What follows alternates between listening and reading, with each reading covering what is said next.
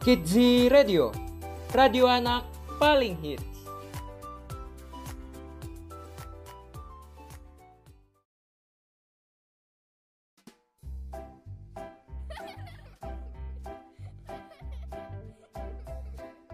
Sedari dini, ruang inspirasi penuh kreasi. 105,6 FM siaran praktikum komunikasi Sekolah Vokasi IPB Kidzi Radio, radio anak paling hits. Assalamualaikum warahmatullahi wabarakatuh. Hai Sobat Kids di mana pun kalian berada. Apa kabar nih Sobat Kids? Sobat Kids, akhir-akhir ini cuaca sudah mulai masuk musim hujan nih. Gimana cuaca di tempat kalian? Kalau kalian mau pergi keluar rumah, jangan lupa untuk membawa payung atau jas hujan agar tidak kehujanan ya. Dan yang paling penting nih, Jangan lupa untuk menerapkan protokol kesehatan di mana pun Sobat Kids berada. Karena virus corona masih ada loh di sekitar kita. Pokoknya aku doain ya, semoga di mana pun Sobat Kids berada senantiasa sehat selalu. Nah Sobat Kids, kalian sudah kenal sama aku belum? Kalau belum, ada baiknya aku kenalan dulu nih sama Sobat Kids kalian. Kenalin, nama aku Alessa. Kalian bisa panggil aku Kak Ale ya. Sobat Kids, Kalian tahu nggak nih, hari ini hari apa? Bener banget, hari ini sudah hari Sabtu.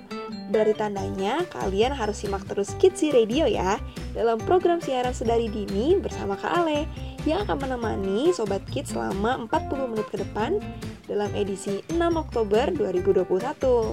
Kali ini, Ale akan ajak Sobat Kids untuk mengenal lebih dalam tentang tanaman toga. Wah, pasti mulai pada penasaran ya Sobat Kids semua. Sebenarnya apa sih tanaman toga itu? Maka dari itu, Sobat Kids semua harus simak baik-baik ya. Dan di akhir program siaran ini akan ada dongeng spesial untuk Sobat Kids semua. Nanti Kak Ale juga akan putarkan lagu-lagu spesial buat Sobat Kids. Pasti sudah gak sabar kan? Jadi dengerin terus Kids Radio, radio anak paling hits.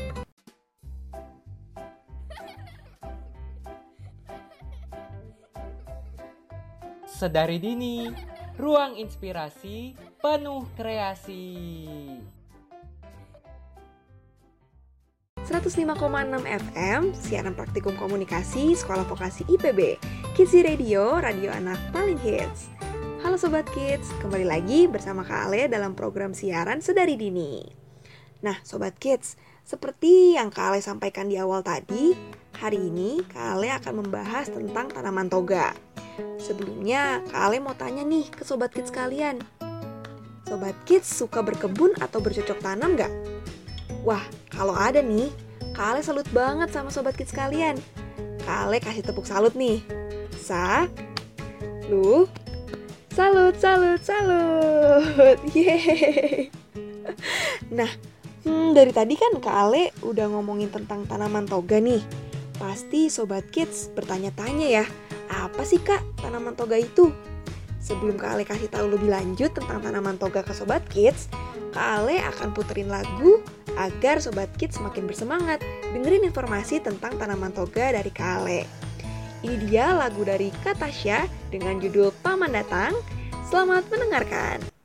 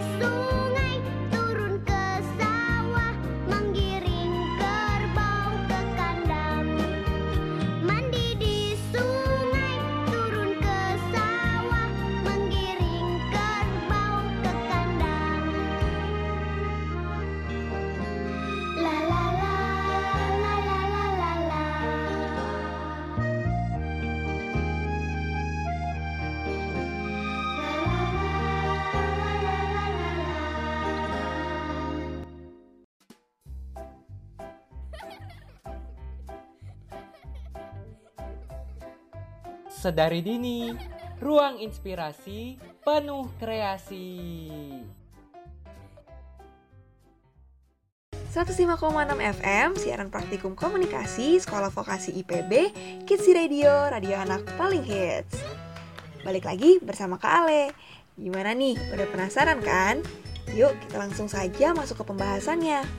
Sebelum Kak Ale jelasin, kalian duduk manis dulu yuk. Dan siapkan snack untuk menemani Sobat Kids semua. Kalau sudah, Ale bakalan langsung kasih informasi tanaman toga untuk Sobat Kids. Gimana? Udah pada duduk kan? Oke, langsung aja Kak mulai ya. Kak mau bercerita sedikit dulu nih. Dulu Kak Ale senang banget menanam loh. Kalau sedang berkunjung ke rumah kakek, pasti Kak menyempatkan waktu untuk membantu kakek menanam tanaman di kebun. Nah, Sobat Kids, kira-kira ada yang punya hobi yang sama nggak nih sama Kak Ale? Kalau Kale dulu seneng banget untuk membantu kakek menanam tanaman toga loh. Tanaman toga itu merupakan singkatan dari tanaman obat keluarga. Tanaman toga ini sering kali ada di sekitar keluarga kita. Nah, itulah kenapa tanaman ini disebut sebagai tanaman obat keluarga atau tanaman toga. Tanaman toga ini keren banget loh Sobat Kids. Kenapa sih Kale kok bisa disebut sebagai tanaman yang keren? Nah, jadi toga ini punya nama lain, yaitu tanaman herbal. Nah, tanaman herbal ini diberikan kepada tanaman toga karena tanamannya yang memiliki sejuta manfaat utamanya untuk dijadikan sebagai obat. Di kebun kakeknya Kak Ale, banyak banget jenis tanaman toga yang ditanam. Ada jahe, ada kunyit, ada kencur, dan masih banyak lagi.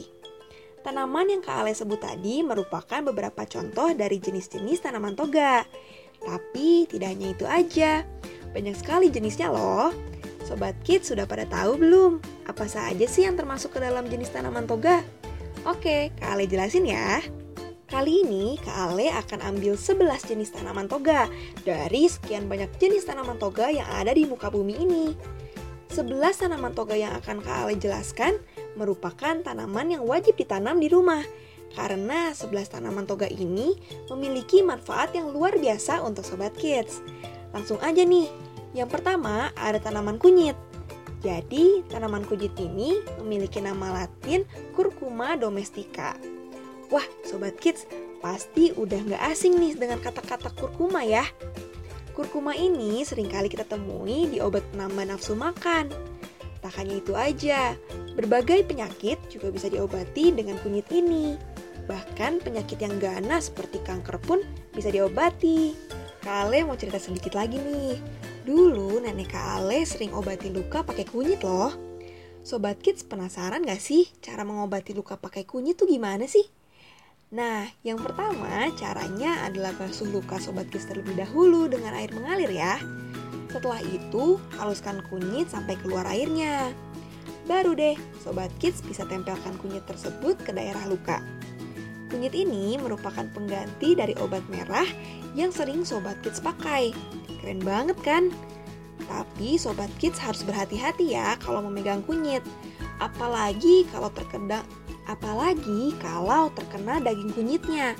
Karena daging kunyit ini memiliki kandungan warna kuning yang pekat sekali.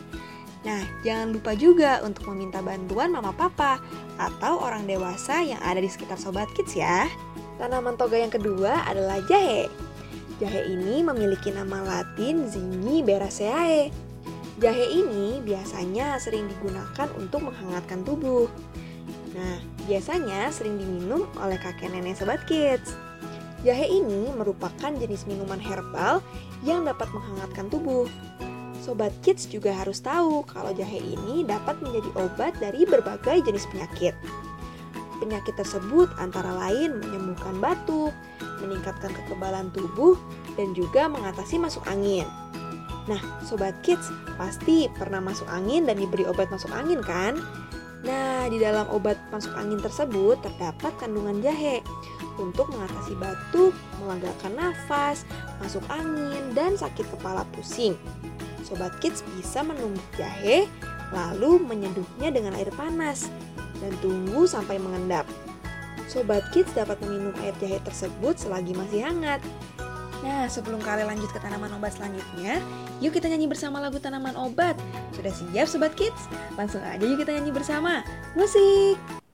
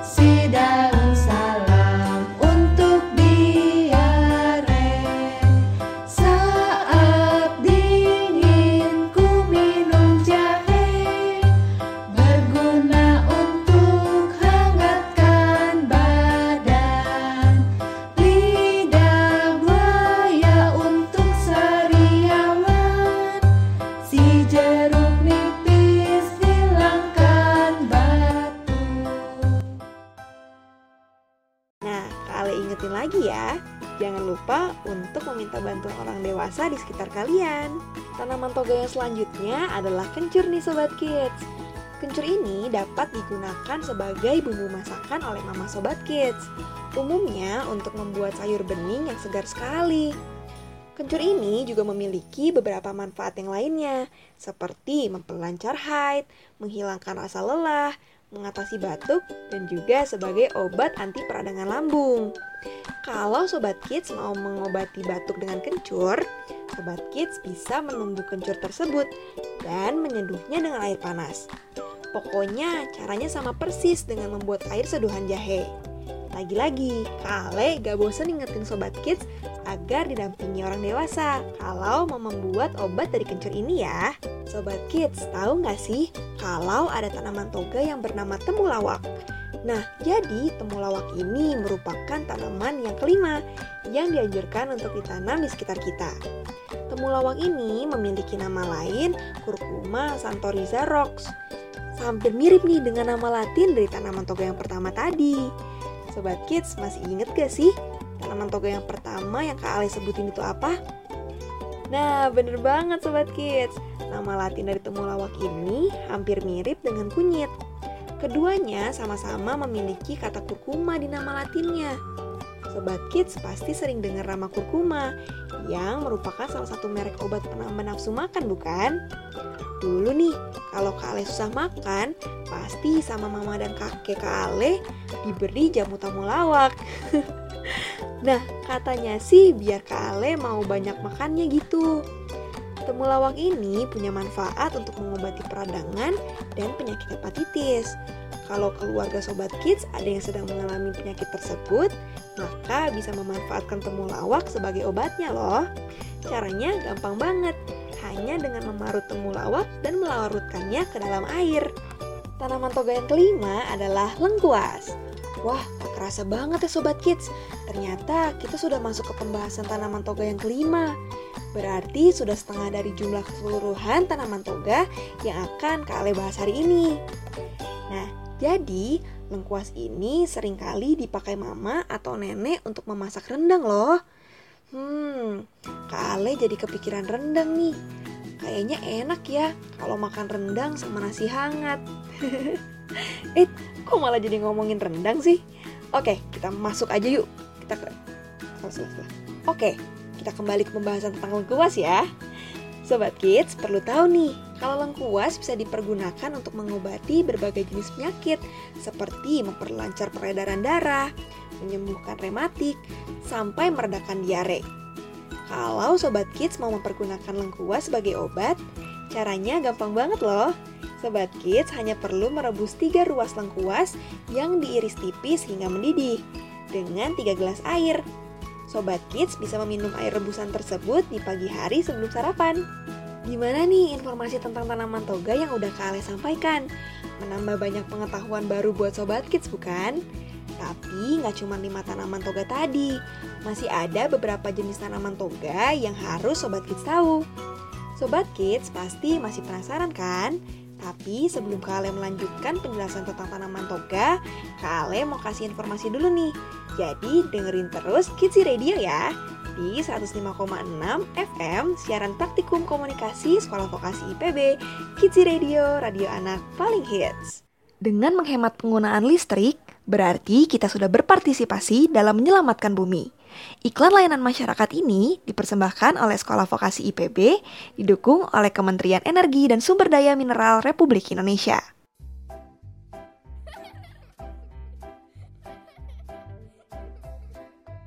Sedari dini, ruang inspirasi penuh kreasi.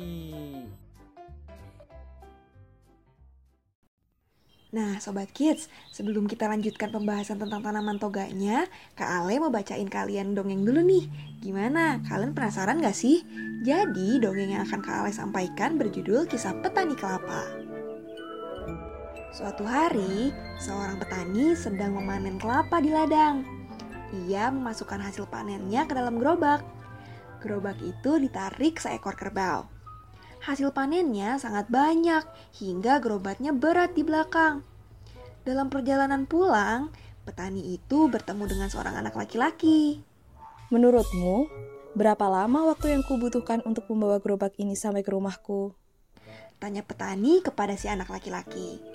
Si anak memperhatikan gerobak yang penuh kelapa. Dia berpikir sejenak. Jika kau menjalankan kerbaumu pelan-pelan, kau akan sampai rumah siang hari. Ucap si anak itu. Tapi jika kau menjalankan kerbaumu dengan cepat, kau akan sampai rumah malam hari. Petani kelapa itu tidak percaya dengan ucapan si anak. Bagaimana mungkin itu bisa terjadi? Seharusnya aku akan sampai rumah siang ini jika aku memacu kerbauku dengan cepat. Kata petani. Terserah kau saja, mau percaya ucapanku atau tidak. Kata si anak lelaki itu sambil pergi.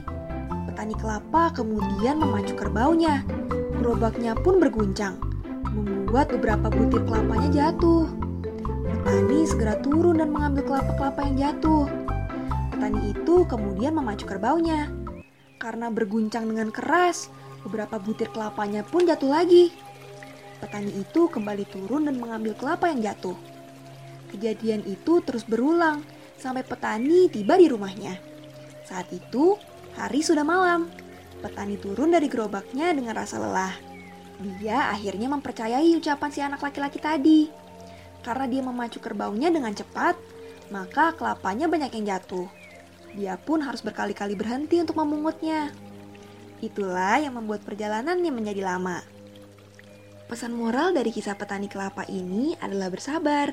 Kita harus melakukan pekerjaan dengan sabar dan berhati-hati supaya hasilnya baik dan maksimal. Nah, gimana sobat kids dongengnya? Seru kan dongeng dari Kale? Seru kan? Jadi dengerin terus Kids Radio ya di 105,6 FM siaran praktikum komunikasi Sekolah Vokasi IPB Kids Radio, radio anak paling hits.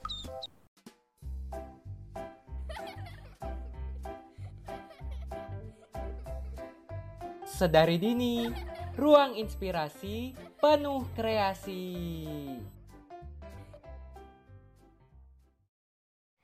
Jika Sobat Kids mengalami sakit kepala, segera minum Panadol, obat sakit kepala yang sudah terbukti manjur. Panadol mengandung paracetamol dalam dosis yang tepat, dilengkapi dengan kafein. Panadol dengan cepat akan bereaksi menyembuhkan sakit kepala Sobat Kids. Tidak perlu ragu-ragu lagi, minum saja Panadol begitu Anda mengalami sakit kepala. Panadol terbukti manjur. Sakit kepala, Panadol obatnya. Aku adalah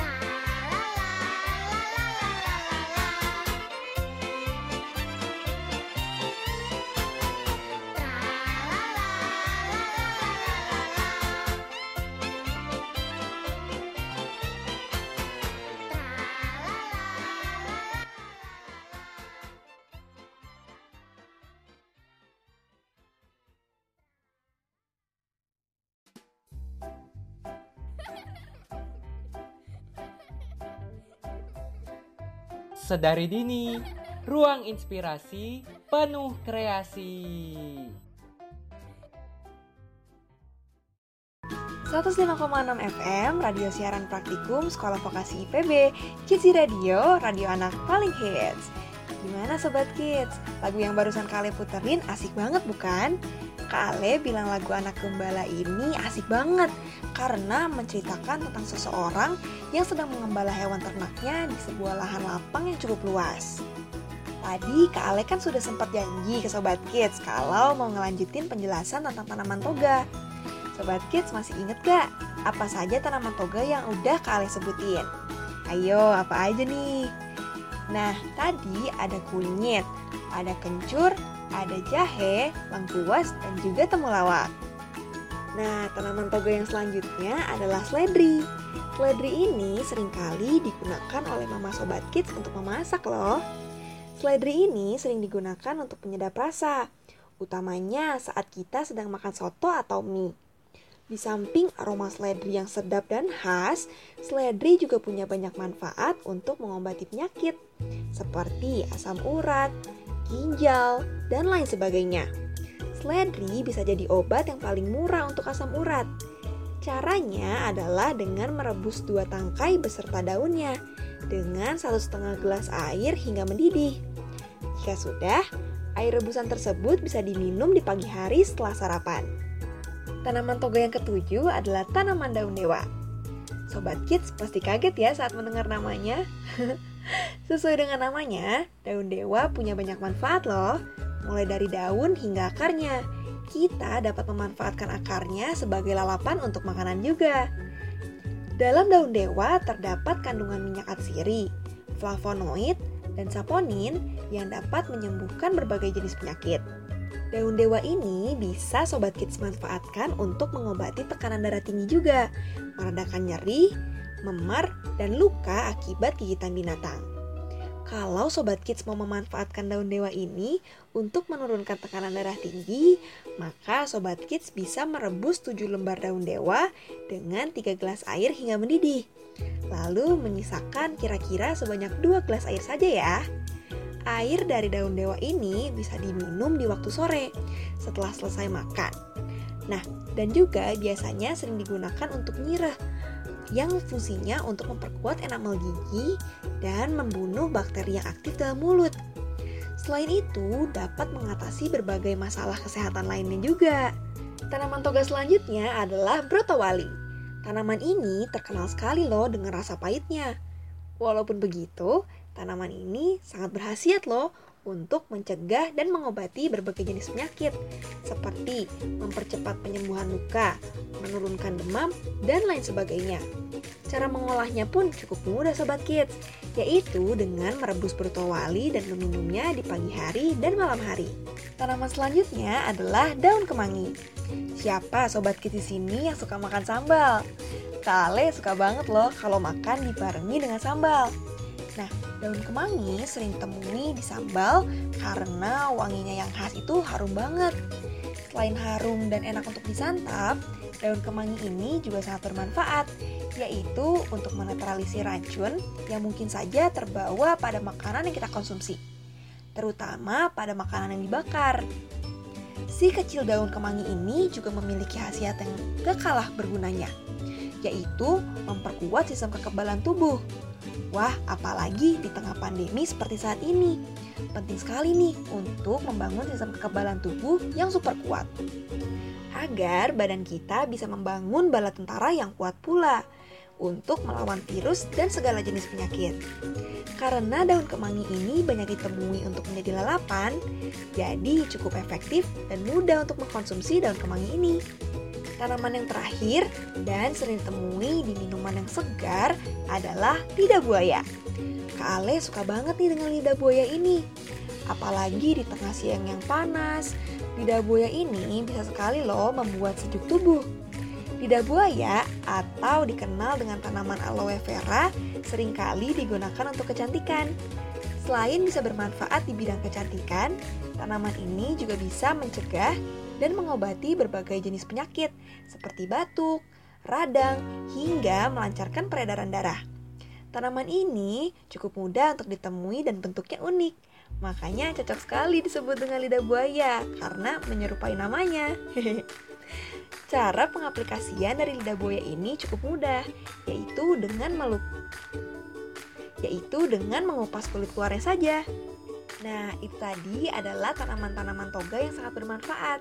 Dengan ini, mudah-mudahan dari kita dapat memanfaatkan pekarangan kosong untuk ditanami atau menempatkannya pada pot untuk diisi tanaman herbal ini. Karena suatu saat dipastikan ini sangat bermanfaat sekali. Suatu malam, dua mahasiswa tengah berjuang mengejar deadline. Duh, bentar lagi nih. Mari bakal semangat kita. Sayangnya, mereka mulai kehilangan fokus. Waduh, bonto nih. Eh, lapar. Duh, ada aja nih bocah. Tapi tenang, dalam kesesakan pasti ada asa. Aha, tunggu sebentar. Eh, mau ke mana? Makan dulu si panjang. Aha, mari kerjakan. Sudah beres. Mari kumpulkan. Akhirnya, mereka dapat menyelesaikan tugasnya. Beres deh. Perut lapar, makan si panjang. Si panjang, yang panjang lebih enak. 105,6 FM Kids Radio siaran praktikum komunikasi Sekolah Vokasi IPB. Gimana nih Sobat Kids dari dini hari ini? Pastinya banyak informasi yang Sobat Kids dapatkan kan mengenai tanaman toga? Berarti kalau sudah tahu manfaat dari tanaman toga yang Kak Ale sampaikan tadi, bisa loh Sobat Kids mulai menanam tanaman tersebut bersama Mama dan Papa ya. Nah, baru banget kan Sobat Kids mendengarkan dongeng kisah petani kelapa. Bagaimana ceritanya ya? Tentunya menarik dan penuh pesan moral ya. Dari dongeng tersebut mengajarkan Sobat Kids untuk bersabar dan berhati-hati dalam melakukan pekerjaan supaya hasilnya bagus dan maksimal. Oke deh Sobat Kids, Gak kerasa nih Kak Ale sudah nemenin Sobat Kids selama 40 menit. Semoga dongengnya menghibur ya. Jangan khawatir, besok Kak Ale bakal balik lagi kok di jam yang sama. Sekarang saatnya Kak Ale pamit undur diri. Sampai jumpa besok. Jangan lupa untuk terus dengerin 105,6 FM Kids Radio, siaran praktikum komunikasi Sekolah Vokasi IPB. Sampai jumpa Kids.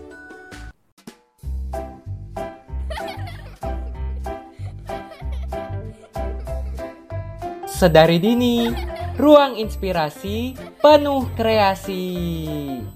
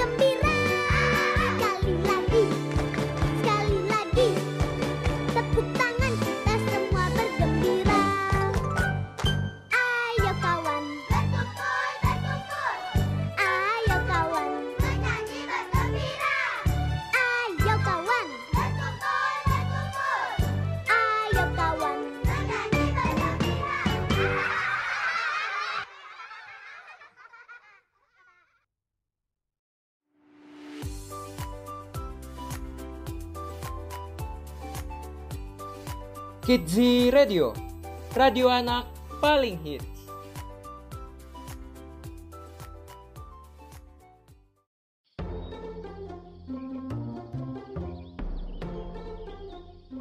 Tagasi, tahu gak sih?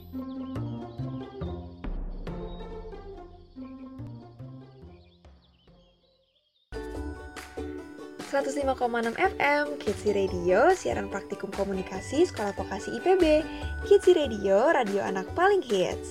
Halo Sobat Kids, selamat datang dan kembali lagi bersama Kak Ale dalam program siaran Tagasi. Tahu nggak sih? Nah Sobat Kids, hari ini Kak Ale akan membahas tentang fakta seputar pertanian. Sebelum Kak Ale kasih informasi ke Sobat Kids semua, Kak Ale semangatin Sobat Kids dulu nih. Yuk kita sebut... Bah. Yuk kita tepuk salut bareng-bareng ya. Tepuk salut. Sa, lu, salut, salut, salut. Yeay. Nah, hmm, hari ini Kak Ale asiknya bahas apa ya? Ngomong-ngomong, Sobat Kids tahu nggak sih ada jenis tanaman yang bisa menjadi pengganti nasi loh? Nah, sebelum Kak Ale kasih tahu kids tentang jenis-jenis tanaman palawija, Kak Ale akan putarkan sebuah lagu agar sobat kids makin bersemangat dengerin informasi tentang tanaman-tanaman palawija dari Kak Ale. Nah, ini dia lagu dari Niki dengan judul Menanam Jagung. Selamat mendengarkan.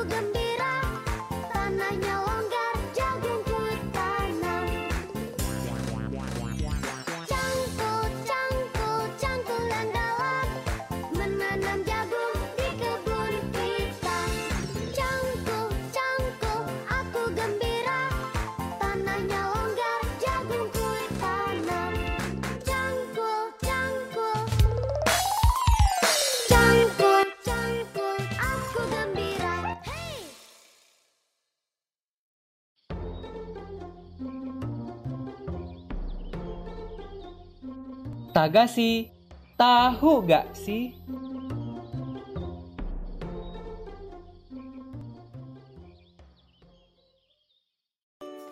105,6 FM, siaran praktikum komunikasi Sekolah Vokasi IPB, Kidsi Radio, radio anak paling hits. Hai kids, selain nasi, jagung menjadi salah satu makanan pokok bagi masyarakat Indonesia loh.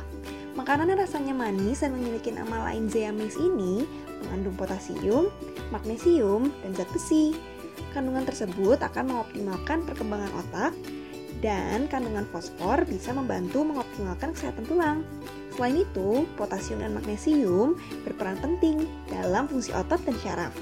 Kandungan tersebut tentu sangat sobat kids butuhkan dalam tahap perkembangan. Dengan mengkonsumsi jagung, sel darah akan terlindungi. Kandungan vitamin E dari jagung bisa memberikan kebaikan antioksidan yang bisa melindungi sel darah dari kerusakan. Tak hanya melindungi sel darah, kandungan antioksidan juga mencegah kerusakan sel-sel lainnya. Tepung jagung yang sudah diproses dalam jangka waktu yang panjang mengandung ferulic acid. Kandungan ini merupakan sebuah antikarsinogenik yang bisa melawan kanker. Kandungan lain yang dimiliki jagung adalah vitamin C loh. Manfaat dari jagung Manfaat dari jagung yang diperoleh dari kandungan ini berfungsi untuk mencegah ruam pokok serta kulit kering. Selain itu, jagung merupakan sumber pangan yang kaya akan antioksidan dibandingkan banyak biji-bijian sereal lainnya, seperti lutein, zeaxanthin, asam ferulat, dan beta-karoten. Karotenoid seperti lutein, beta-karoten, dan zeaxanthin dan zeaxanthin dikenal dapat mem- dikenal dapat mampu menunjang sistem imun tubuh dan telah terbukti sebagai vitamin yang penting untuk kesehatan mata. Tingginya kadar 2 tingginya kadar 2 eh, Tingginya kadar 2 karotenoid ini dalam darah sangat terkait dengan menurun pen, sangat terkait dengan penurunan resiko dari degenerasi makula dan penyakit mata katarak. Ada fakta unik tentang jagung loh Sobat Kids. Yang pertama, jagung adalah tanaman yang hidup di setiap benua, kecuali benua Antartika. Selain itu, lebih dari 8 triliun kilogram jagung dipanen setiap tahunnya. Dan lebih dari setengah hasil panen jagung di dunia berasal dari Amerika Serikat. Nah, kalau kita sedang makan jagung, pasti ada banyak sekali bijinya ya. Banyaknya baris melingkar pada biji jagung ini umumnya adalah sejumlah 16 baris. Sedangkan jumlah biji pada batang jagung umumnya lebih dari 800 biji. Hmm, banyak sekali ya sobat kids. Ternyata banyak sekali ya sobat kids. Jagung adalah tanaman rumput raksasa. Loh, kok bisa sih disebut raksasa kale? Padahal manusia aja tidak kalah tinggi tuh. Sobat Kids, pernah tidak temani ibu berbelanja? Nah, 45% isi dari toko grosir berasal dari jagung atau hewan yang makan jagung loh. Sobat Kids juga perlu tahu nih, kalau tanaman jagung merupakan tanaman yang sangat populer di seluruh Amerika Utara. Tanaman jagung ini juga merupakan tanaman yang ramah lingkungan. Pasti Sobat Kids kebingungan ya, kenapa jagung disebut tanaman yang ramah lingkungan? Nah, jadi tanaman Nah, jadi pada tanaman 1 hektar jagung ternyata mampu untuk menghilangkan 8 ton karbon dioksida yang berasal dari udara. Wow, keren banget ya Sobat Kids. Kalian sampai kaget nih. Jadi, tidak heran kalau jagung adalah salah satu tanaman yang sangat penting manfaatnya untuk manusia. Karena bisa digunakan untuk membuat udara lebih bersih dan juga bebas dari gangguan karbon dioksida yang buruk untuk kesehatan manusia loh Sobat Kids. Tadi kan Kak Ale sudah membahas tentang tanaman jagung ya. Nah sekarang waktunya kita masuk ke pembahasan selanjutnya. Makanan yang satu ini sudah terkenal di mana-mana. Kak Ale bisa bilang kalau makanan yang satu ini termasuk makanan ajaib. Ini dikarenakan manfaat yang terkandung di dalamnya. Sobat Kids tahu nggak sih makanan apa ini? Nah, betul banget. Makanan ini adalah kentang. Pastinya kalian sudah tahu kan makanan ini. Bahkan mungkin kentang menjadi makanan favorit kalian nih. Bahkan mungkin kentang menjadi makanan favorit kalian nih. Oh iya, jadi kentang itu sudah terkenal sejak lama loh. Nah, kita juga bisa menikmati kentang ini dengan berbagai versi. Mulai dari direbus, atau dimakan begitu saja, digoreng, bahkan dijadikan sebagai pendamping makanan sehari-hari. Terus, kentang itu memiliki banyak manfaat nih Sobat Kids. Kalian tahu nggak kalau kentang ini bisa memiliki begitu banyak manfaat loh? Nah, biar nggak lama-lama, simak penjelasan dari Kak Ale yang selanjutnya ya. Kentang atau nama latinnya adalah Solanum tuberosum merupakan salah satu tanaman pangan terpenting ketiga yang ada di dunia. Setelah beras dan gandum untuk dikonsumsi manusia. Kentang berasal dari daerah dataran tinggi Andes di Amerika Selatan loh Sobat Kids. Kentang ini merupakan salah satu tanaman umbi-umbian dan tergolong tanaman berumur pendek loh sobat kids. Nah, tumbuhnya kentang bersifat menyemak dan menjalar serta memiliki batang berbentuk segi empat. Batang dan daunnya berwarna hijau kemerahan dan berwarna ungu. Kak Ale punya cerita menarik nih untuk sobat kids. Jadi, ketika masa perang 7 tahun, ada seorang dokter tentara pada pasukan Prancis bernama Parmentier. Ada seorang dokter tentara pada pasukan Prancis yaitu Parmentier. Namun, kemudian ia ditangkap oleh pasukan Prusia dan dijebloskan ke dalam penjara di Prusia. Nah, di dalam penjara Nah, di dalam penjara tersebut, ia dipaksa untuk mengkonsumsi kentang. Jadi sobat kids harus tahu nih, ketika masa perang ketika masa perang dulu, kentang dianggap sebagai makanan ter kentang dianggap sebagai makanan ternak babi loh, dan bukan makanan manusia. Wah, mengejutkan sekali ya sobat kids. Pada awalnya, ia sedikit ragu untuk memakannya. Namun ketika mencoba untuk memakan kentang tersebut, ia benar-benar terkejut karena ternyata kentang memiliki rasa yang begitu lezat. Wah, keren sekali ya ternyata cerita tentang kentang ini. Pada tahun 1763, ketika Parmentier sudah dibebaskan dan kembali ke Paris, ia mulai meneliti ilmu tentang nutrisi yang terdapat di dalam kentang. Yang dia ambil berdasarkan pengalaman ketika ia masih di penjara waktu itu, Sobat Kids. Ia mencoba memberitahu bahwa kentang memiliki nutrisi bergizi pada pasien yang terkena penyakit disentri. Karena kegigihannya itu, pada tahun 1772, Institut Kedokteran Paris mengumumkan kentang sebagai bahan pangan yang tentunya layak dikonsumsi manusia. Nah, jadi inilah kandungan gizi yang terdapat pada kentang. Yang pertama, kentang itu mengenyangkan. Pernahkah sobat kids merasa Pernahkah sobat kids merasa kenyang nih ketika makan kentang? Perlu diketahui bahwa kentang dapat menjadi makanan nomor tiga yang paling mengenyangkan saat disantap. Hal ini karena kentang mengandung karbohidrat kompleks loh sobat kids. Manfaat kentang untuk diet juga terbilang cukup signifikan dalam menurunkan berat badan. Maka jangan heran jika banyak orang yang memanfaatkan kentang sebagai menu utama diet mereka jika dibandingkan dengan nasi dan lainnya. Gak cuma direbus Sobat Kids. Jika Sobat Kids bosan, Sobat Kids juga bisa mengolah kentang dengan cara dipanggang ataupun direbus tanpa tanam tanpa tambahan bumbu berkalori. Cara ini tentu saja dapat membuat lebih berselera. Selain itu, Sobat Kids juga bisa membuat salad kentang. Tak hanya ampuh untuk menurunkan berat badan, kentang juga sen kentang juga rendah gula. Kentang juga rendah gula yang dapat menurunkan resiko terkena diabetes. Nah, Kak Ale biasanya suka merebus kentang nih dan membuatnya menjadi mashed potato loh. Sobat Kids sudah pernah nyobain belum? Kalau belum, boleh banget tuh dicobain. Nah, Sobat Kids, kalian mau tahu kan gimana kelanjutannya? Tapi sebelum ngelanjutin, Kak Ale mau ngasih informasi dulu nih. Jadi dengerin terus 105,6 FM, siaran praktikum komunikasi Sekolah Vokasi IPB, Kids Radio, Radio Anak Paling Hits. Setiap individu pasti membutuhkan pangan yang berkualitas untuk dapat hidup sehat, aktif, dan produktif. Makanya, penting sekali untuk makan asupan nutrisi yang baik sesuai dengan pangan B2SA. Jadi, B2SA adalah singkatan dari pangan beragam, bergizi, seimbang, dan aman. Gampangnya, program ini adalah konsep baru dari 4 Sehat 5 Sempurna yang lebih baik dan lebih relevan. Karena tidak ada satupun jenis makanan yang dapat memenuhi kebutuhan nutrisi tubuh secara lengkap, sehingga diperlukan kombinasi asupan berbagai jenis makanan dengan porsi tertentu. Tak hanya itu loh, dengan menerapkan B2SA, kita bisa memanfaatkan potensi produk pangan yang dihasilkan oleh daerah. Keren banget kan? Maka dari itu, terapkan B2SA untuk memenuhi kebutuhan pangan setiap hari. Iklan layanan masyarakat ini dipersembahkan oleh Sekolah Vokasi IPB, didukung oleh Kementerian Pertanian Republik Indonesia.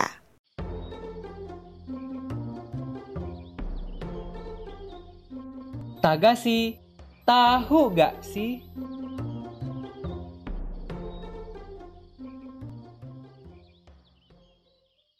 Halo Sobat Kids, balik lagi sama Kak Ale nih di 105,6 FM siaran radio praktikum Sekolah Vokasi IPB Kids Radio, radio anak paling hits. Nah, Kak Ale lanjutin cerita tentang manfaat kentang ya. Jadi, kentang juga kaya akan mineral yang baik untuk menjaga kesehatan tubuh.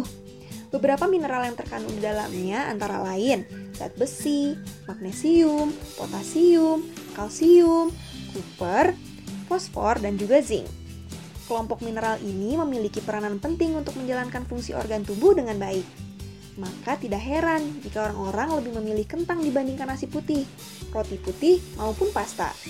Sebab pastinya Sobat Kids sudah tahu nih alasannya.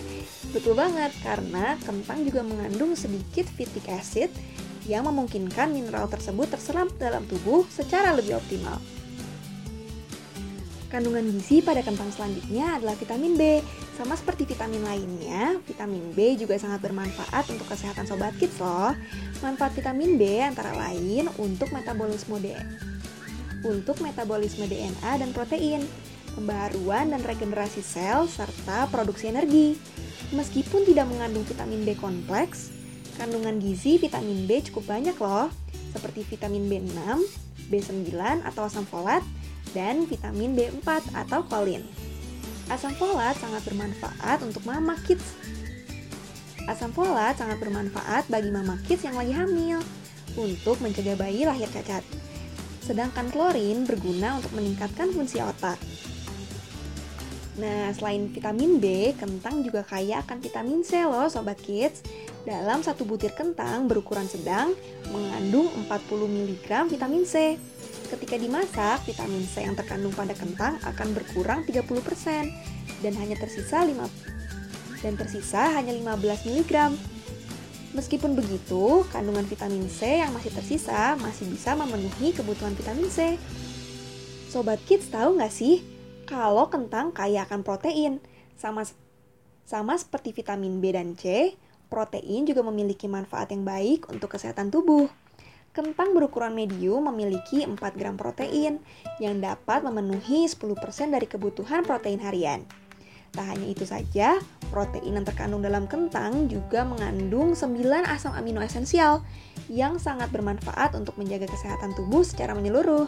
Lalu ada juga loh sobat kids, ada beberapa fakta yang unik kalau kita mengkonsumsi kentang, yaitu yang pertama untuk mengobati wajah berjerawat. Keadaan wajah yang memiliki jerawat memang dapat mengurangi penampilan. Dan untuk mengatasinya, kalian bisa mengiris tipis Kalian bisa mengiris tipis kentang, kemudian dicuci bersih, dan Sobat Kid bisa langsung menempelkan irisan kentang tersebut pada bagian wajah yang berjerawat.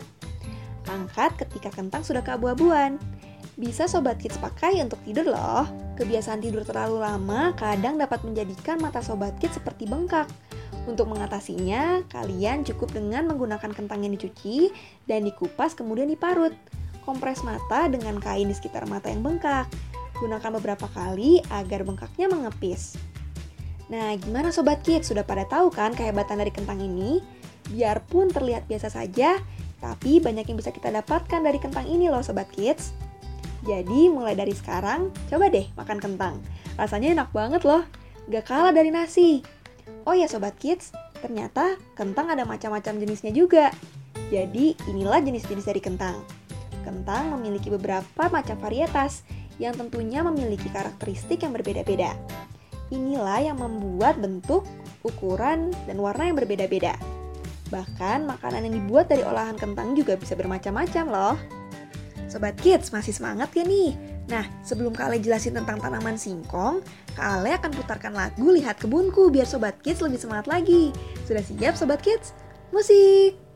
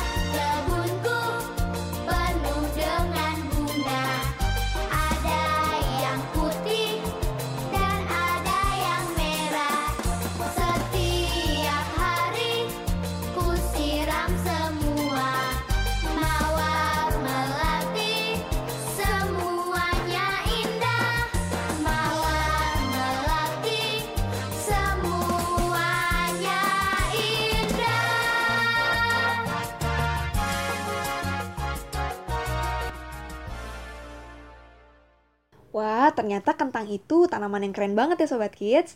Selanjutnya, Kak Ale mau bahas tentang ubi kayu atau singkong yang memiliki nama lain Manihot utilissima atau dikenal juga sebagai ketela pohon. Di dataran tinggi Gayo dikenal dengan sebutan ga di, da- di dataran tinggi Gayo dikenal dengan sebutan gadung, merupakan tanaman yang tumbuh di seluruh wilayah Indonesia, dari Sabang hingga Merauke. Wah, keren banget ya Sobat Kids!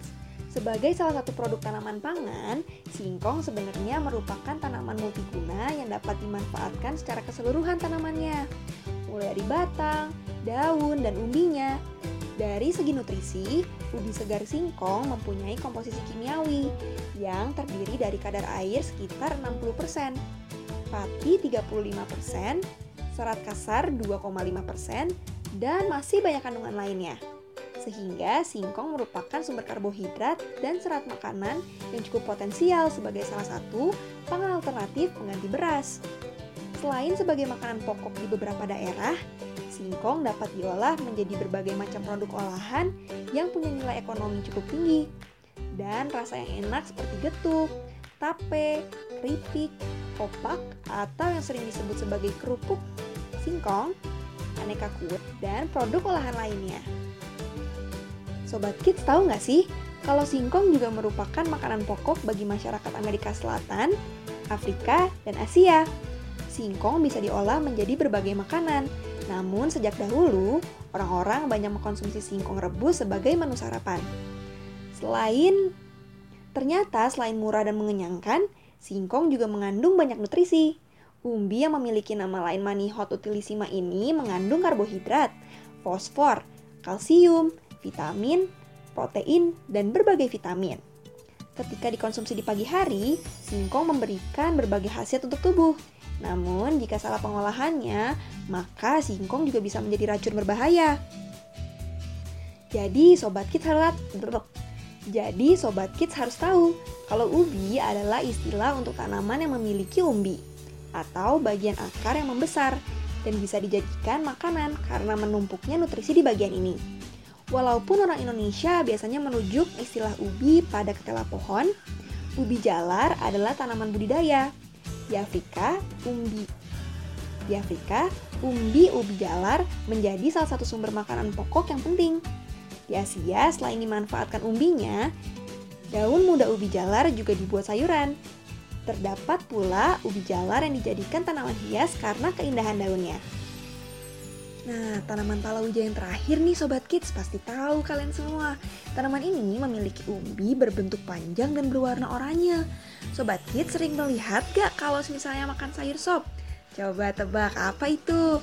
Betul banget, yaitu adalah wortel.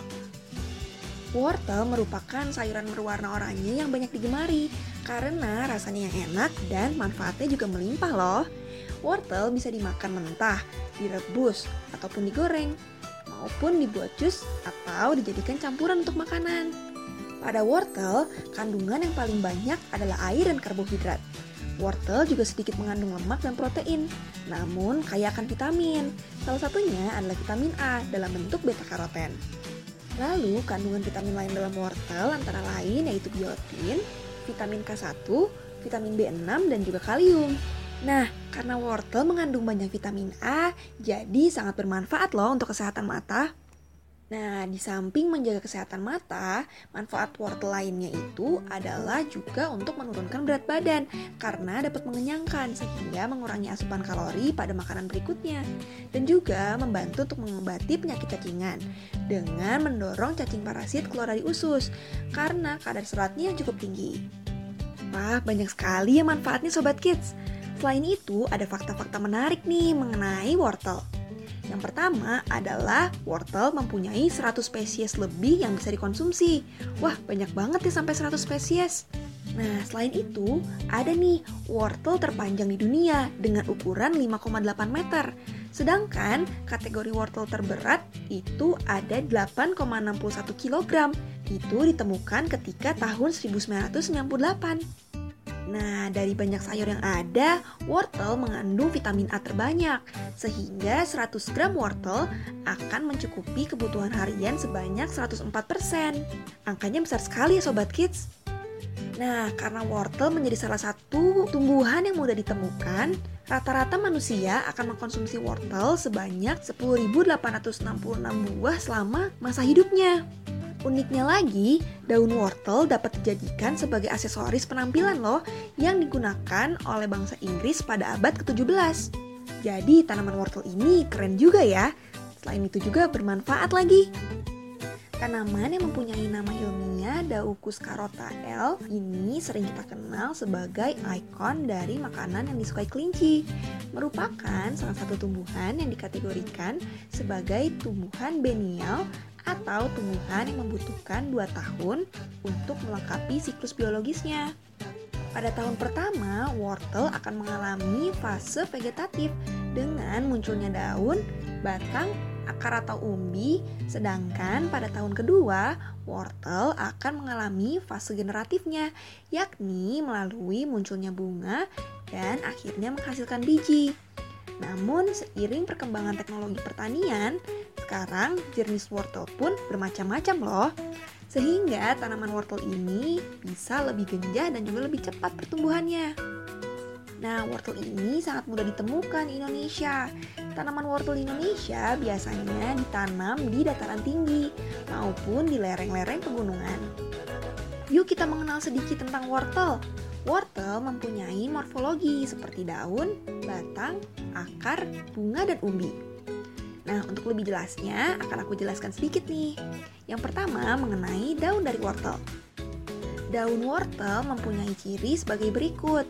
Mempunyai sifat yang majemuk atau lebih dari satu dan menyirip. Pada tangkai tanaman ini biasanya mempunyai tangkai di antara 5-8 tangkai per tanaman dengan panjang tangkai sekitar 10-20 cm. Selanjutnya adalah batang wortel. Sebenarnya tanaman wortel mempunyai batang di antara tangkai dan umbinya. Namun ukuran panjang dari batang tanaman ini cukup pendek dengan ukuran panjang hanya 1-2 cm saja. Nah, lalu tebak nih, apa sih warna dari batang wortel? Jadi, warna dari batang wortel ini adalah berwarna hijau. Selanjutnya adalah akar wortel. Tanaman ini mempunyai akar yang serabut dan tunggang. Karena dalam rentang waktu, akar tanaman wortel akan menjadi tempat penyimpanan cadangan makanan membesar atau sering kita kenal dengan umbi wortel. Lalu ada bunga wortel. Wortel mempunyai bunga loh yang tumbuh dan berbentuk mengembang dan mempunyai warna yang putih atau merah tergantung dengan varietas yang ditanam. Bunga tanaman ini akan menghasilkan biji yang berukuran kecil berwarna hitam dan berbulu. Yang selanjutnya dan jadi yang terakhir adalah umbi wortel. Umbi tanaman wortel atau sering kita menyebutnya wortel ini mempunyai ciri sebagai berikut. Kerucut dengan ukuran diameter sekitar 3-5 cm tergantung dengan varietasnya dan berwarna kuning kemerahan. Nah, karena wortel ini sangat bermanfaat, yuk kita belajar untuk menanam wortel di rumah. Sayuran ini berasal dari wilayah Asia Timur hingga Asia Tengah. Saat ini, budidaya wortel sudah meluas ke berbagai negara di dunia, termasuk juga di Indonesia. Di Indonesia sendiri, budidaya wortel banyak dilakukan di kebun hingga di rumah. Dan cara menanam wortel itu tidak sulit kok. Namun supaya Sobat Kids bisa mendapat hasil yang optimal dan wortel yang bisa cepat tumbuh, maka ada nih beberapa tahapan yang harus dipahami. Tanah yang baik untuk menanam wortel adalah jenis yang bisa ditemui di dataran tinggi. Kemudian tingkat keasaman tanah yang dibutuhkan itu sekitar 5,5 sampai 6,5 pH. Selain itu, proses pertumbuhan wortel sangat dipengaruhi oleh suhu. Pasalnya, agar tanaman wortel bisa berkembang secara optimal, kamu harus menanam wortel di lahan dengan suhu 15,6 sampai 21,1 derajat Celcius. Lalu juga, wilayah yang sangat baik untuk budidaya wortel adalah wilayah yang memiliki iklim basah dengan durasi kering hanya 1,5 bulan sampai 3 bulan dalam satu tahun. Selain itu, menanam wortel bisa juga dilakukan di iklim yang agak basah, dengan durasi kering hanya 3 sampai 4,5 bulan dalam satu tahun. Selain itu, kelembapan udara yang disarankan untuk menanam wortel ini berada di kisaran 80 sampai 90%. Dan ini yang penting juga, yaitu usahakan wortel mendapatkan cahaya matahari selama 9 sampai 10 jam setiap harinya supaya pertumbuhannya bisa lebih optimal. Nah, begini cara untuk menanam wortel yang benar. Yang pertama adalah tanam bibit wortel yang sudah dipersiapkan sebelumnya ke area bedeng. Lalu tutup dengan pupuk kompos dengan ketinggian 0,1 sampai 1 cm. Untuk mencegah air tergenang saat hujan tiba, kamu bisa gunakan daun pisang atau daun yang berukuran lebar yang bisa ditemui di sekitar lokasi penanaman di rumah kamu. Dan yang paling penting, selalu jaga kelembapan tanah dengan rutin dengan melakukan penyiraman. Menarik sekali ya Sobat Kids mengenai tanaman wortel ini. Kak Ale senang sekali loh untuk makan wortel yang ada di sup. Selain itu juga, banyak loh olahan makanan yang bisa ditemui dan berbahan dasar wortel. Sampai-sampai ada nih kue yang bernama carrot cake. Selain enak untuk dimakan, ternyata tanaman wortel ini bermanfaat sekali ya. Ditambah lagi cara penanamannya juga bisa dilakukan di rumah dan caranya juga cukup mudah. Dari banyaknya tanaman yang sudah kita bahas tadi, mana nih yang paling Sobat Kids sukai dan paling sering ditemukan? Nah, gimana nih Sobat Kids informasi tentang palawija yang sudah kalian sampaikan? Banyak informasi baru yang bisa kalian dapatkan bukan?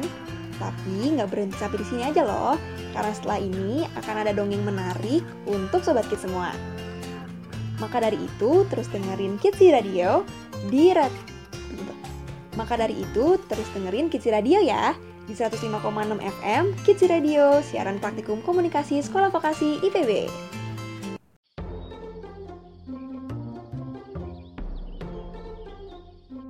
Tagasi, tahu gak sih?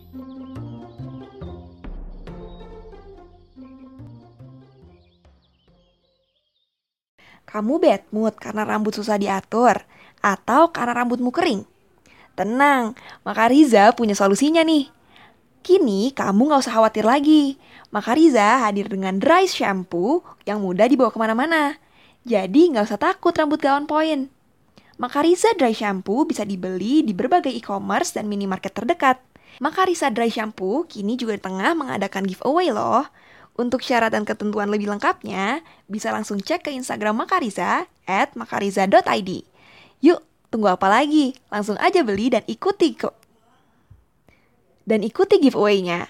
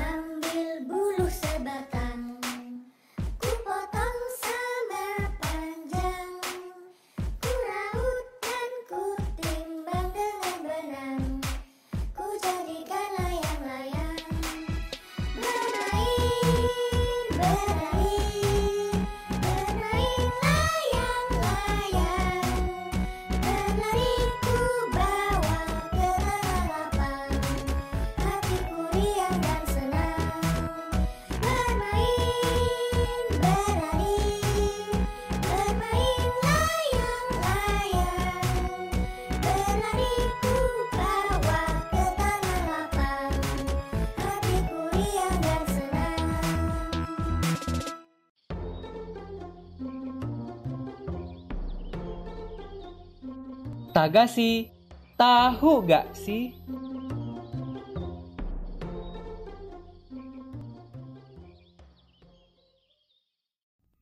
105,6 FM, siaran radio praktikum Sekolah Vokasi IPB Kids Radio, radio anak paling hits Halo Sobat Kids, balik lagi sama kalian nih Gimana tanggapan Sobat Kids tentang lagu yang barusan kalian puterin? Pasti Sobat Kids hafal banget kan dengan lagu Lihat Kebunku? Setelah kita sudah menyanyikan lagu Lihat Kebunku bersama-sama Sekarang Kak Ale mau bacain sebuah dongeng nih untuk Sobat Kids semua Hmm, kalian pasti sudah pada gak sabar kan mau dengerin dongeng dari Kak Ale? Ada yang bisa tebak gak nih dongengnya tentang apa? Kak Ale mau kasih clue nih buat Sobat Kids. Jadi dongeng ini tentang hewan. Sobat Kids tahu gak sih hewan yang sering dijadikan sebagai dongeng? Nah betul sekali, kancil namanya. Langsung Kak Ale masuk ke dongengnya ya Sobat Kids. Di sebuah hutan belantara yang luas, tinggal beraneka ragam satwa. Salah satunya seekor kancil. Kancil yang satu ini dikenal memiliki kecerdasan yang luar biasa. Tak hanya cerdik, kancil pun dikenal sebagai satwa yang ramah akan sesama. Suatu pagi, ia melihat seekor induk bebek yang tengah berenang bersama anak-anaknya. Kancil pun yang sedang berjalan menelusuri hutan menyapa bebek tersebut. Hai bebek, asik sekali kamu berenang. Begitupun kepada satwa-satwa lain yang sepanjang jalan tak henti menyapa dan ia sapa. Itulah kancil dengan keramahan yang selalu disegani banyak satwa di hutan itu. Tak hanya ramah, kancil yang terkenal akan kecerdikannya ini juga sering membantu satwa-satwa hutan dalam memecahkan masalah. Banyak satwa yang datang ke kancil jika mereka memiliki kendala. Kancil pun dengan senang hati membantu dan memecahkan masalah kawan-kawannya. Seperti suatu ketika, saat tengah berjalan menelusuri hutan, ia menemukan tiga ekor anak ayam yang terperangkap di dalam lubang yang cukup dalam bagi mereka. Kancil pun segera menghampiri anak ayam itu dan turun ke lubang tersebut untuk membantu mereka yang terperangkap. Setelah masuk ke dalam, Kancil membungkukkan badannya dan meminta anak-anak ayam itu untuk menaiki tubuhnya. Ayo, kalian bisa naik ke tubuhku. Jadi kalian bisa keluar dari ini dan bertemu induk kalian. Ucap Kancil ramah. Setelah semua anak ayam berhasil naik ke tubuhnya, Kancil pun melompat keluar lubang dan berjalan menemui induk ayam yang tengah kebingungan mencari anak-anaknya. Ia pun melepas ketiga anak ayam tadi kepada induknya. Sang induk pun sangat senang dan berterima kasih kepada Kancil yang sudah membantu anak mereka. Tak hanya induk ayam, ketiga ayam tadi juga bersorak kompak mengucapkan terima kasih kepada Kancil. Terima kasih Tuan Kancil. Ucap ketiga anak ayam itu girang. Setelah berjalan-jalan, Kancil pun mulai merasa lapar. Ia menepi untuk memakan rumput yang ada di sekitarnya. Setelah makan rumput, Kancil berkata, "Rumput saja ternyata tidak membuatku kenyang." Kancil kemudian terus berjalan ke tengah teriknya matahari hingga dirinya tiba di sebuah sungai yang ada di dalam hutan. Ia mendekati tepi sungai untuk sekedar menghilangkan dahaga setelah berjalan-jalan dan makan tadi. Setelah puas minum, kancil yang tengah memandangi sungai langsung berbinar ketika melihat sesuatu yang menarik ada di seberang sungai. Hal yang membuatnya tertarik adalah pohon buah-buahan yang dapat menghilangkan rasa laparnya tadi. Namun derasnya air sungai tidak memungkinkan kancil untuk menyeberangi sungai tersebut. Ia pun mencari cara agar bisa menyeberang tanpa bahaya. Sampai suatu ide ia dapatkan, yaitu dengan mengelabui buaya-buaya yang ada di sungai itu.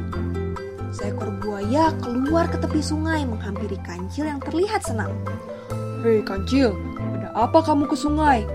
Apa kamu mau menjadi santapan kami? Tanya buaya itu pada kancil. Kancil pun menjawab pertanyaan buaya dengan senang hati. Aku punya berita baik untuk kalian semua. Aku membawa daging segar dari raja dan diperintahkan untuk menghitung jumlah buaya yang ada di sungai. Kalian cukup berjajar di sungai dan nanti akan aku hitung. Merasa senang mendengar kabar dari kancil yang membawa daging segar untuk ia dan teman-teman buaya lainnya, buaya tadi kemudian menyanggupi permintaan kancil dan memanggil seluruh buaya yang ada di sungai untuk berjejer hingga membentuk jembatan. Sudah siap, kata semua buaya semangat. Kancil pun dengan girang melompati buaya dan pura-pura menghitung buaya-buaya yang sudah berjejer membentuk jembatan itu. Setelah sampai ujung, Kancil pun melompat ke tepi sungai.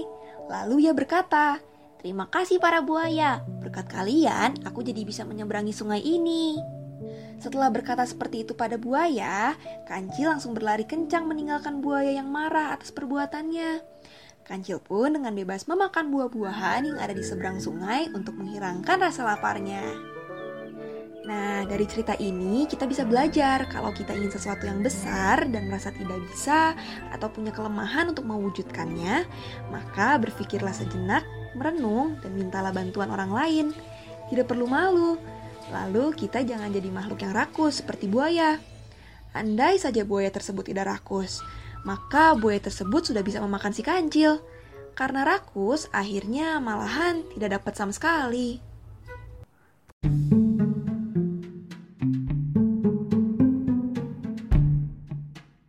Hmm, capek banget abis ngerjain tugas. Mau yang manis-manis, tapi apa ya? Hmm, enak banget. Coklatnya lumer, teksturnya lembut, bahkan packagingnya bagus lagi. Wah, enak banget. Ih, kamu makan apa? Aku bagi dong. Ini Faji Brownies dari Gina Kitchen. Lihat nih, enak banget kan? Kamu mau? Mau. Belinya di mana? Langsung aja. Cek ke Instagramnya di @ginaskitchen atau bisa langsung pesan aja di 0812 8877 2347. Ginas Kitchen siap maniskan harimu. 105,6 FM Kids Radio siaran praktikum komunikasi Sekolah Vokasi IPB. Gimana Sobat Kids tagasi hari ini? Pastinya banyak informasi yang Sobat Kids dapatkan mengenai tanaman palawija kan? Berarti nanti kalau ditanya guru atau mama papa, Sobat Kids dapat menjelaskan apa itu tanaman palawija beserta manfaatnya ya. Nah, baru banget nih. Nah, baru banget kan Sobat Kids mendengarkan dongeng kancil dan buaya? Bagaimana ceritanya? Tentunya menarik dan penuh dengan pesan moral ya. Dari cerita kancil dan buaya, kita belajar nih untuk tidak bersifat rakus seperti buaya. Kalau saja buaya tersebut tidak rakus, maka buaya tersebut sudah bisa memakan kancil. Karena rakus, akhirnya nggak dapat sama sekali deh. Kita belajar dari kancil juga Sobat Kids. Cerdik bukan merupakan hal yang baik Sobat Kids. Cerdik hanya merugikan orang lain dan nanti tidak akan ada yang mau menemani Sobat Kids. Oke deh Sobat Kids, gak kerasa ya, Kale udah nemenin Sobat Kids selama 40 menit. Semoga dongengnya menghibur ya. Jangan khawatir, besok Kak Ale bakal balik lagi kok di jam yang sama. Sekarang saatnya Kak Ale pamit undur diri. Sampai jumpa besok. Jangan lupa untuk terus dengerin 105,6 FM Kids Radio, siaran praktikum komunikasi Sekolah Vokasi IPB. Sampai jumpa Kids!